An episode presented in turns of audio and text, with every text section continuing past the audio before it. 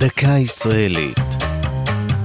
השבוע, הסוכנות היהודית לציון תשעים להקמתה. והפעם, הדסה נעורים.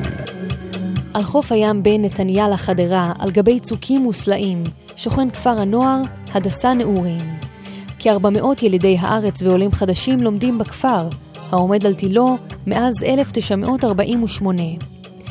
את דרכו החל בימי מלחמת העצמאות, כשקלט כמה עשרות תלמידים שפונו מכפר הנוער בן שמן, בעת שהתנהלו סביבו קרבות קשים.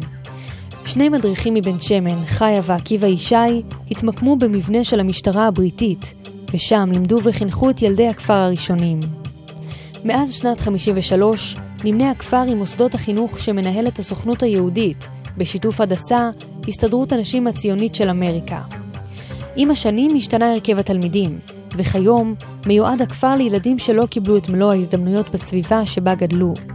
בכפר פועלים מיזמים רבים, ביניהם מסלול נעלה, ראשי תיבות נוער עולה ללא הורים, תוכנית שמפעילים בארץ מאז שנות ה-תשעים, הסוכנות היהודית ומשרד החינוך. במסגרתה גרים הנערים בכפר הנוער במשך כל ימות השנה, וכך עולים מברית המועצות לשעבר, עולים מאתיופיה וצברים, אוכלים בחדר האוכל, מתאמלים ולומדים על רקע רחשי הגלים. זו הייתה דקה ישראלית על הסוכנות היהודית והדסה נעורים. כתבה תליה כהן, ייעוץ הדוקטור צבי צמרת, הגישה נועם גולדברג.